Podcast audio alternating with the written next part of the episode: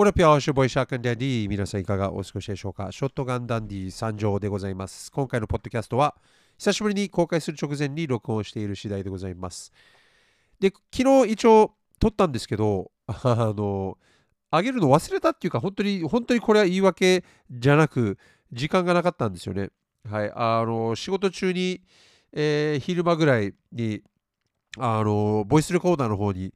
録音したんですけども、あの、もうその帰ってきてすぐイベントに向かわないといけなくなったので、まあ、準備してなんやかんやしてるうちにもうお家を出ないといけない時間になっちゃって、えーそのまま向かった感じですね。はい、で、本当、えー金曜日のうちには帰ってこれなかったので、まあいいかと思って、もうそのまま上げずに終わってしまいました。で、今回はまあ土曜日なので仕事に行くこともなく、まあちょっと出かけはしたんですけども、帰ってきて、まあ、マイクを、えーに録音している感じですね。で、音質の違いお気づきかもしれないんですけども、実は自分、手話の MV7 っていうマイクを買ってしまいました。はい。どうですか？音声、音質。あの、自分では確認できないんですけど、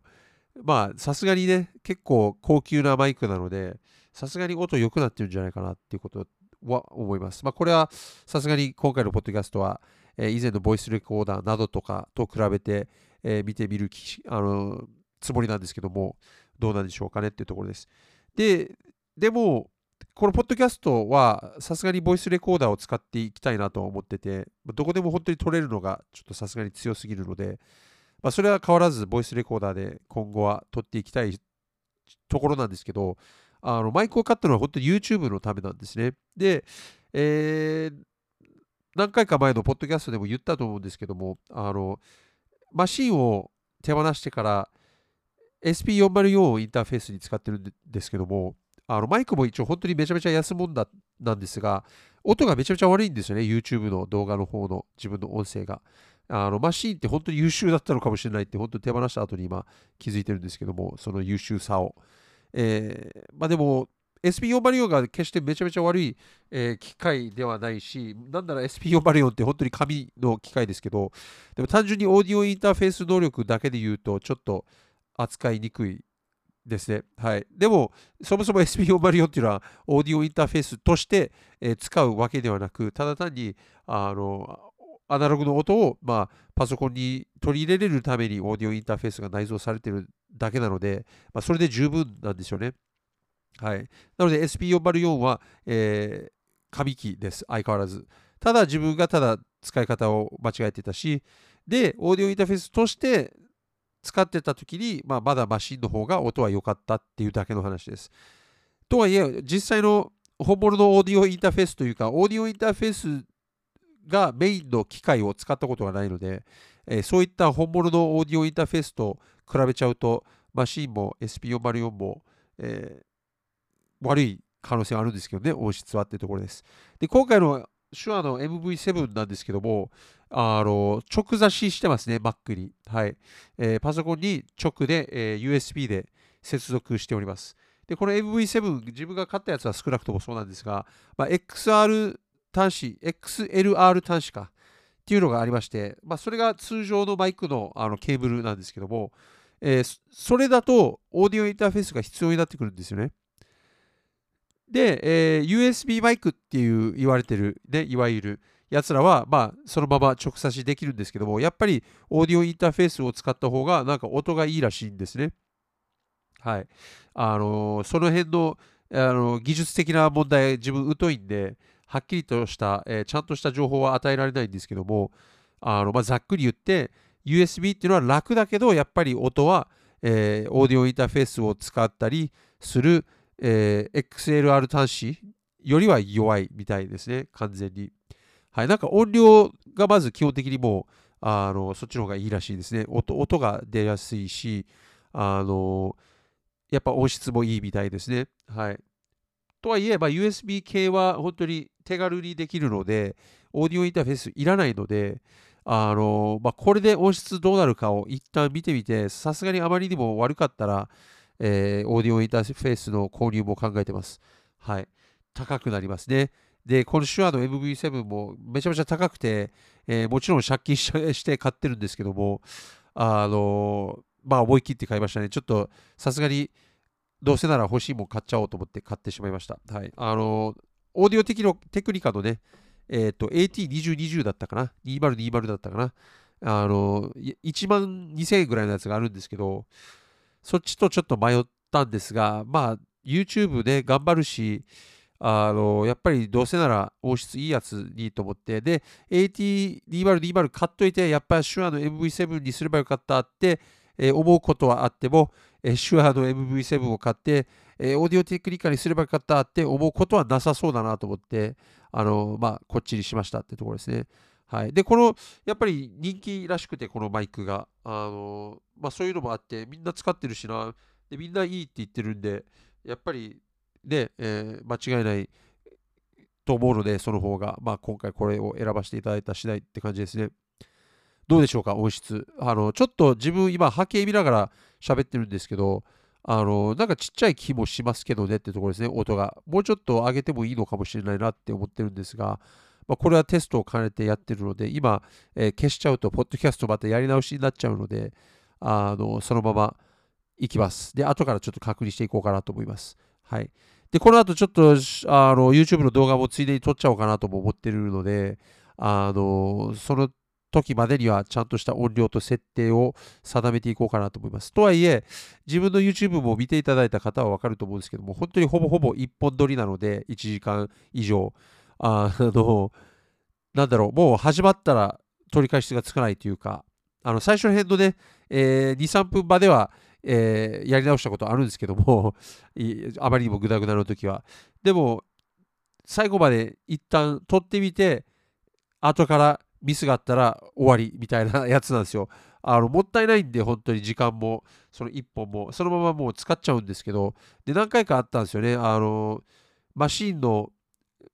差し込み口を間違えちゃって、マイクの。あの、左右のどっちかに入れちゃって、音量がめちゃめちゃちっちゃいまま、えー、1時間以上喋ったこともあるし、それはもうそのまま編集してる時に、まあ、音量を無理やり編集ソフトの中で上げて、えー、公開してしまったんですけども、で、その結果ちょっと割れたように聞こえちゃって、もう本当に悲惨だったんですけども、でも、撮り直すよりはいいかなっていう、そ撮り直すのはさすがに億劫すぎて、一度解説したものをまた最初から結構疲れるんですよ、あの YouTube の解説って。1本撮るのだけでも。結構1時間頭フル回転の喋りっぱなしって結構大変なんですよね。だから、まあ、撮り直しはないなと思ってそのままやったんですけど、まあ、今回もね、新しい機材なので、えー、ま、試行錯誤がしばらく続くと思うんですけども、まあ、どうなっていくことやらってことですね。はい。で、もう一つ、今回、あの、ポッドキャスト撮り直した理由があっあるんですけど、このマイク以外にも、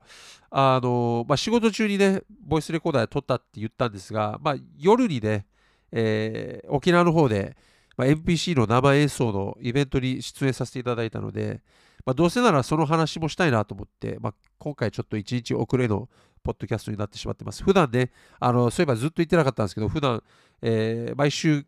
火曜日と金曜日にポッドキャストを上げるようにしているので、はい。あのまあ、今後もよろしくお願いいたします。で今回はちょっと土曜日になっちゃったんですけどってところですね。で、あのまあ、イベントなんですけども、やっぱりね、現場って素晴らしいですね。はい。っていうのが結論なんですが、あのちょっと話させていただきますが、まあ、コザっていうね、あのちょっと沖縄にとっては独特なね、えー、町があるんですよ。はい。沖縄市っていうところにあるんですけど、あのカデラ基地っていうね、有名なアメリカの一番、えー、日本では大きい空軍基地があるんですけど、そこにも面しているこう町があるわけですね。で、ゲート2通りっていう有名なところがあるんですけども、本当にそのカデラ基地の、えー、メインとなる門なんですかね。まあ、実は2個目のメインの門なんですけど、えー、まあ、そこのゲートの、えー、とつながっている道みたいなのがあるんですよ。その道沿いにはもうバーだったり、え、外人向けのあの洋服屋だったり、えー、いろいろ外国人向けのビジネスを展開してきてたわけなんですね。ずっと昔から。で、自分が本当に青春時代、えー、本当に二十歳前後の時、そのゲート2って結構活発だったんですよね。この外国軍人さんたちがこう飲みに来たり週末にね。で、その軍人と仲良くなろうとしている人々、日本人たちが、まあ、そこで集まったりとか、はい。で、それ以外のもね、もちろん闇の部分もいっぱいあったし、あの結構刺激的な街だったわけなんですね。で、それが、まあ、あの、軍人のやらかしてしまった事件が数々で相次いでいって、どんどんどんどん規制されていく中、えー、回すごい事件がその小座付近で起きて、え結構昔なんですけども、それでちょっとゲート2通りに軍人が出てこれなくなった時期があったんですね。結構長かったんですけど、その間にもうシャッター街に一気に廃れてしまって、で、えー、そのシャッター街になって、その事件のね、えー、の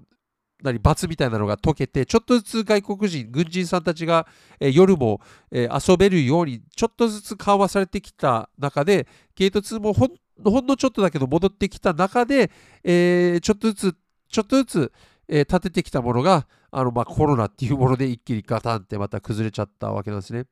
で、本当にずっとシャッター街だったわけなんですよ。なんか本当にもう問題になってたぐらいなんですけど、はい。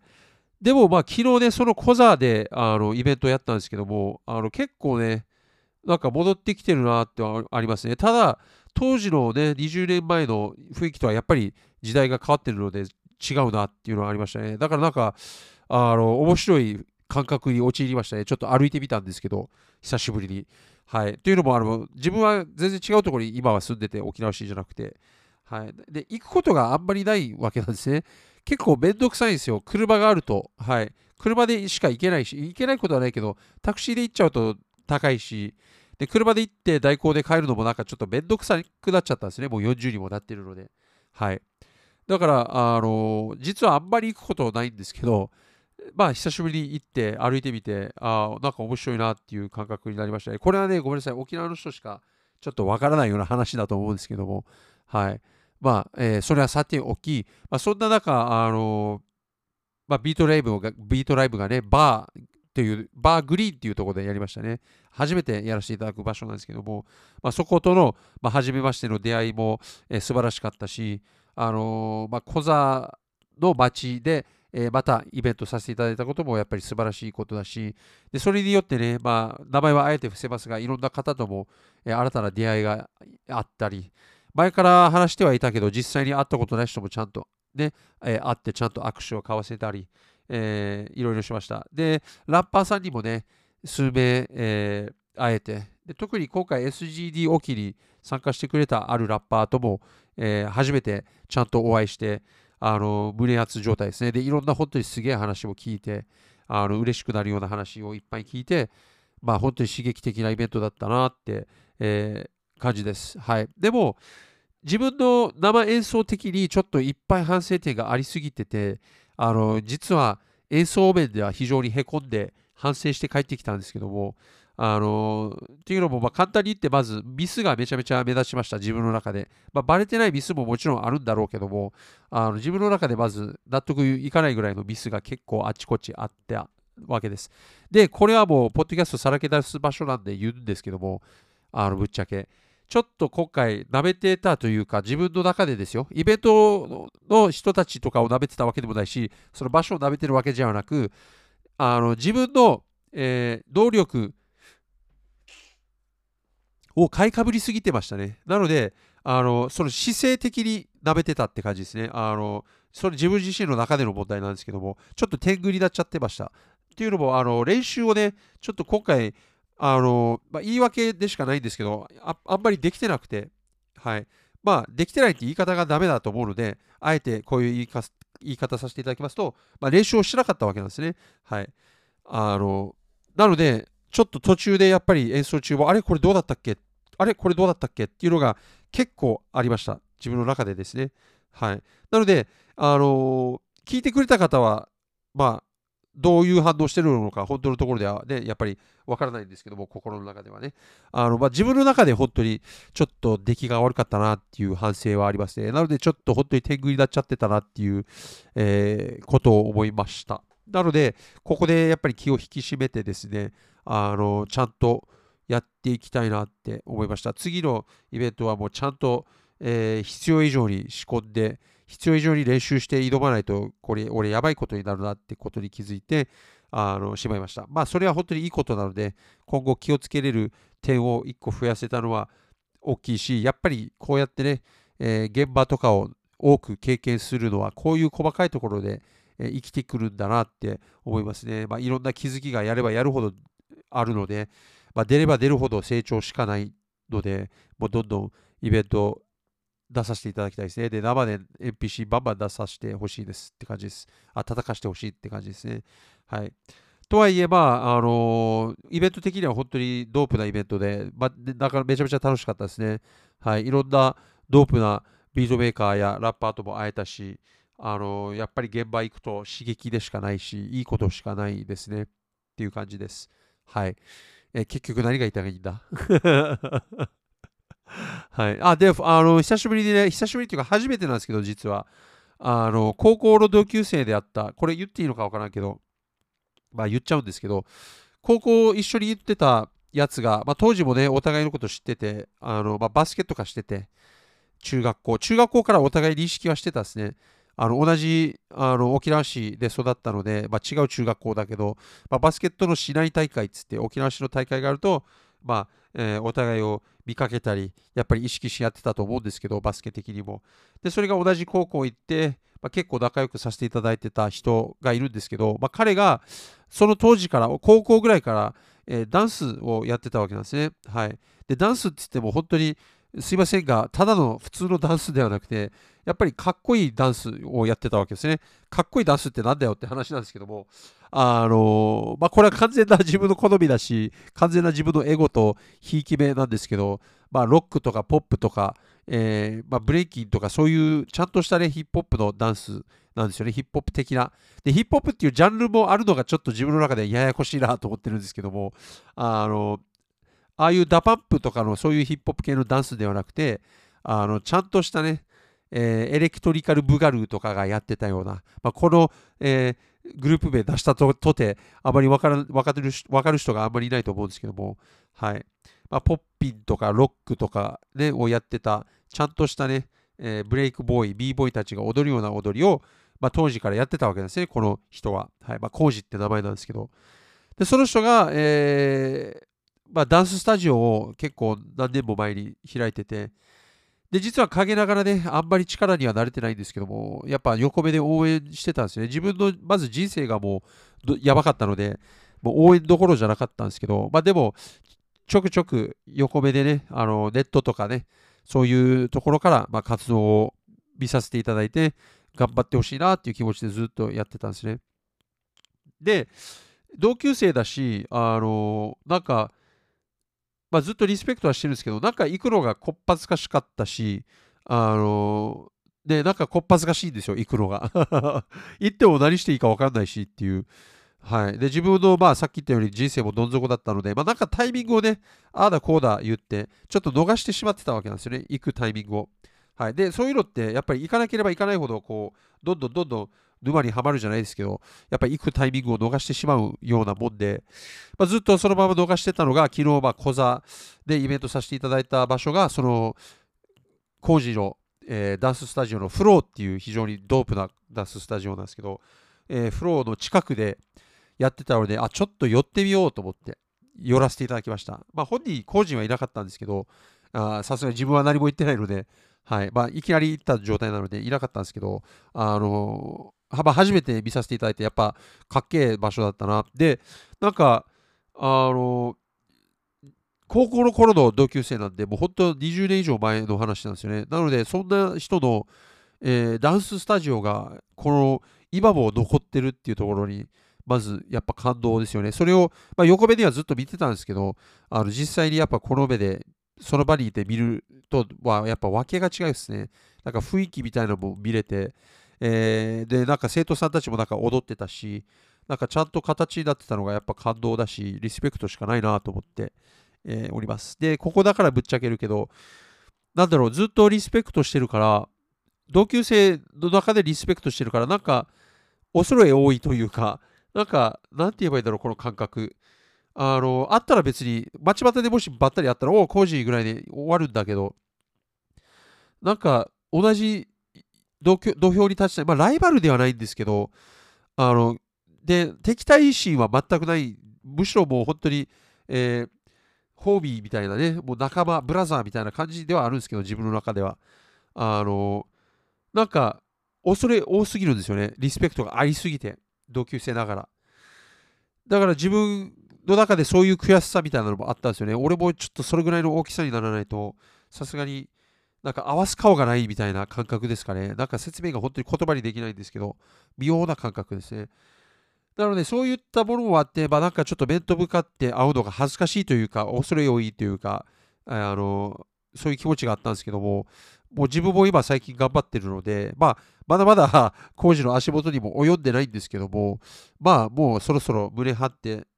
会えるかなっていうところまで、自分の中でね、これは本当に工事がうんぬんどうこうって話じゃなくて、完全に、えー、自分の中での感覚なんですけど、えー、やっと胸張って会えるかなと思ったので、まあ、それもあったから行ってみた感じですね。はい。っ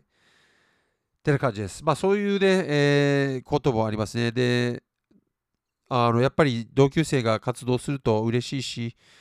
で、刺激になってるので、あの、やっぱり人間って何かしらこう、影響し合ってるなっていうのは感じますね。なので、自分もこのポッドキャストを聞いてる人を影響できたらいいかな。何を言い、何に、何につなげたんだろう、俺。何で落とそうとしてるのかな。もうもう自分でもちょっとわからないですけども。はい。まあ、ちょっと20分経ったので 今回はこの辺で終了したいと思います。もう変な感じで終わっちゃったな。はい、すいません。まあ、今回もね、こんなグダグダな、えー、ポッドキャストを最後までご視聴いただいて、本当に心より感謝しております。本当に本当にありがとうございます。次回のポッドキャストでぜひお会いいたしましょう。それでは皆さん、良い人生を。